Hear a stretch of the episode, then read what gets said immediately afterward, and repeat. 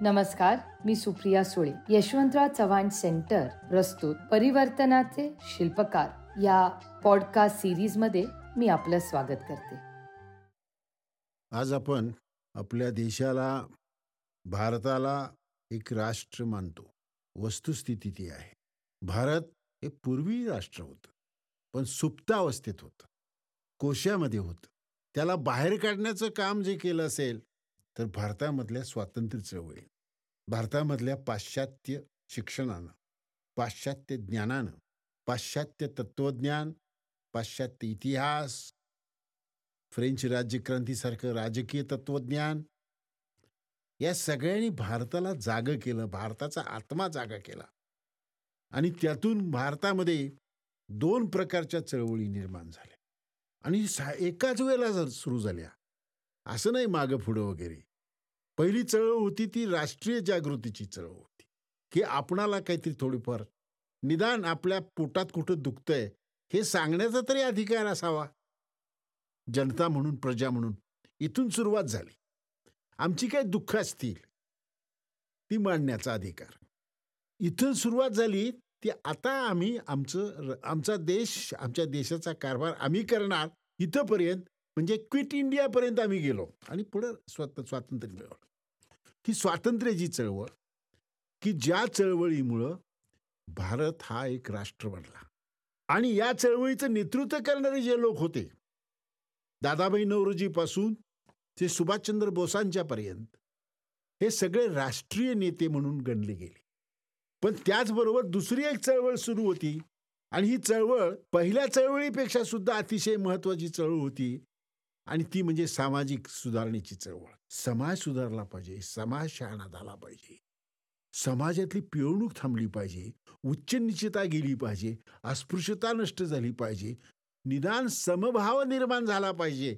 अरे हा आपला बांधव आहे. हा सुद्धा माझ्यासारखाच माणूस आहे. पशुवत जीवन जगायला लागलेत लोक.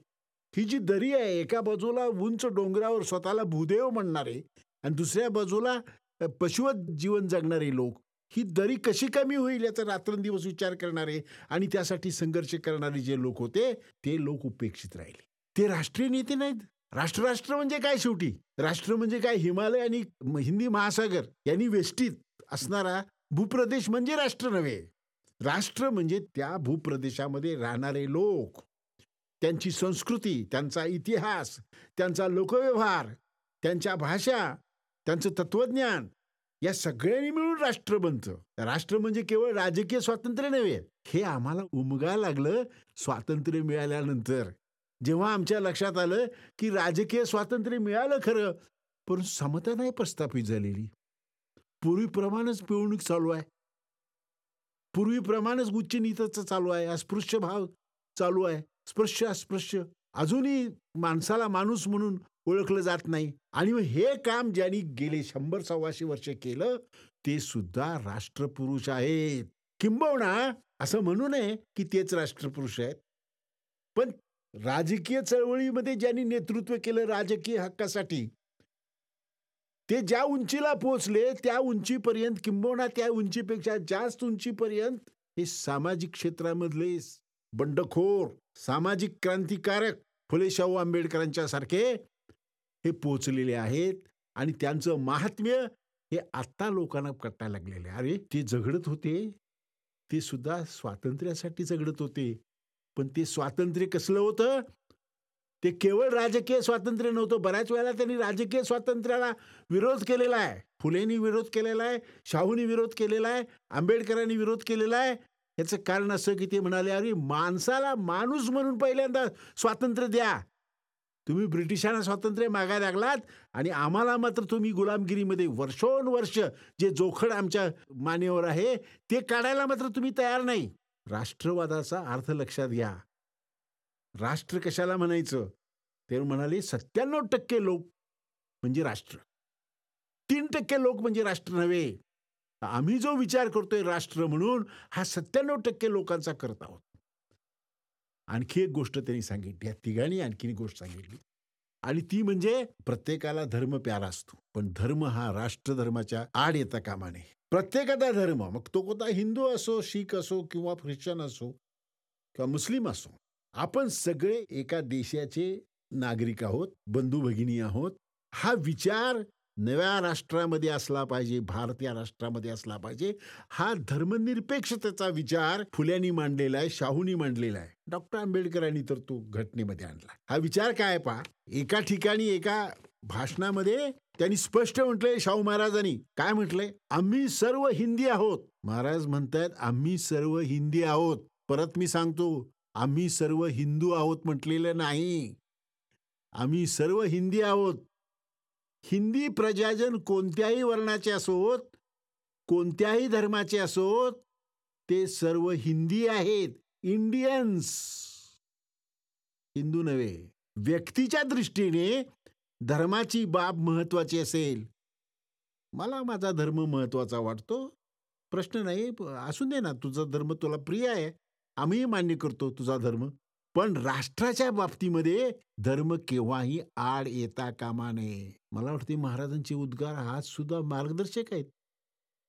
विशेषतः खरं म्हणजे ह्याचे फलक करून प्रत्येक शहरामध्ये जिथं जिथं दंगली होण्याची शक्यता आहे त्या ठिकाणी लावले पाहिजेत.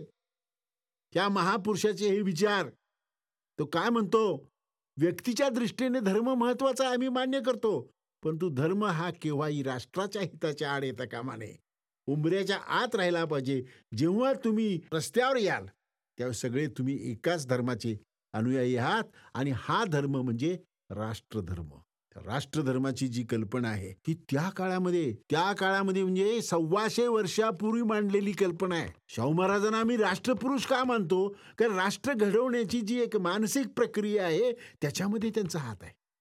एक तात्विक प्रक्रिया आहे त्याच्यामध्ये त्यांचा हात आहे. आणि म्हणून अठराशे त्र्याण्णव साली पहिल्यांदा मुंबईमध्ये दंगल झाली. हिंदू मुस्लिम दंगल झाली. अठराशे चौऱ्याण्णव साली एक वर्षांनी शाहू महाराज गादीवर आले. ते पुण्याला गेले असताना सार्वजनिक सभा एक सामाजिक संघटना होती. रानडे त्याचे प्रमुख होते. सार्वजनिक काका त्याचे सचिव होते. गोखले होते. या सर्वांनी शाहू महाराजांचा समारंभ घडून आणला. सत्कार समारंभ. आणि त्याच्यामध्ये कौतुक केलं शाहू महाराजांचं गादीचं वगैरे वगैरे. तर त्या त्याला प्रत्युत्तर देण्यासाठी जेव्हा महाराज उठले त्यावेळेला केलेल्या भाषणामध्ये महाराज म्हणतायत की नुकतीच मुंबईमध्ये हिंदू मुस्लिम दंगल झालेली आहे. आणि हे अतिशय घातक आहे. एक लक्षात घ्या अठराशे सत्तावन्न नंतर झालेली ही पहिली दंगल आहे. अठराशे सत्तावन्नला हिंदू आणि मुस्लिम खांद्याला खांदा लावून लढले. पण नंतरच्या काळात ब्रिटिशांनी बरोबर हिंदूंच्या पासून मुसलमानांना फोडलं आणि मुसलमान आणि हिंदू त्यांच्यामध्ये भांडणं लावून दिली. त्याचा परिपाक म्हणजे ही दंगल. आणि चौऱ्याण्णव साली शाहू महाराज म्हणतात की कोणत्याही परिस्थितीमध्ये हिंदू आणि मुस्लिम यांच्यामध्ये भेद होता कामा नये. ते आपल्यासारखेच आहेत. ते पण या भारतीय भूमीतच जन्मलेले आहेत. ते भारताचे सुपुत्र आहेत. आपण पण आहोत. तेव्हा बंधुभाव आपला जपला पाहिजे. तेव्हा माझी अशी माझी अशी विनंती आहे सार्वजनिक सभेला की हिंदू आणि मुस्लिम यांच्यामध्ये ऐक्य निर्माण करण्याच्या दृष्टीने त्यांनी प्रयत्न करावेत. वीस वर्षाचा राजा आहे वीस वर्षाचा. वीस वर्षाचा राजा विचार करतोय हिंदू आणि मुस्लिम आणि नंतर शाहू महाराजांचं चरित्र अवश्य वाचा आपण. मुसलमाना मुसलमान प्रजेसाठी शाहू महाराजांनी काय काय केलं? त्यांच्या शिक्षणासाठी काय केलं? बावीस वसतिगृह बांधली पण सर्वात ज्याला टोलेजंग वसतिगृह म्हणू पॅलेशियल बिल्डिंग म्हणू ती मुस्लिमची आहे मुस्लिम बोर्डिंगची आहे. कुणाची ते कुणाचे ते अध्यक्ष झाले नाही कोणत्या बोर्डिंगचे मुस्लिम बोर्डिंगचे अध्यक्ष झाले.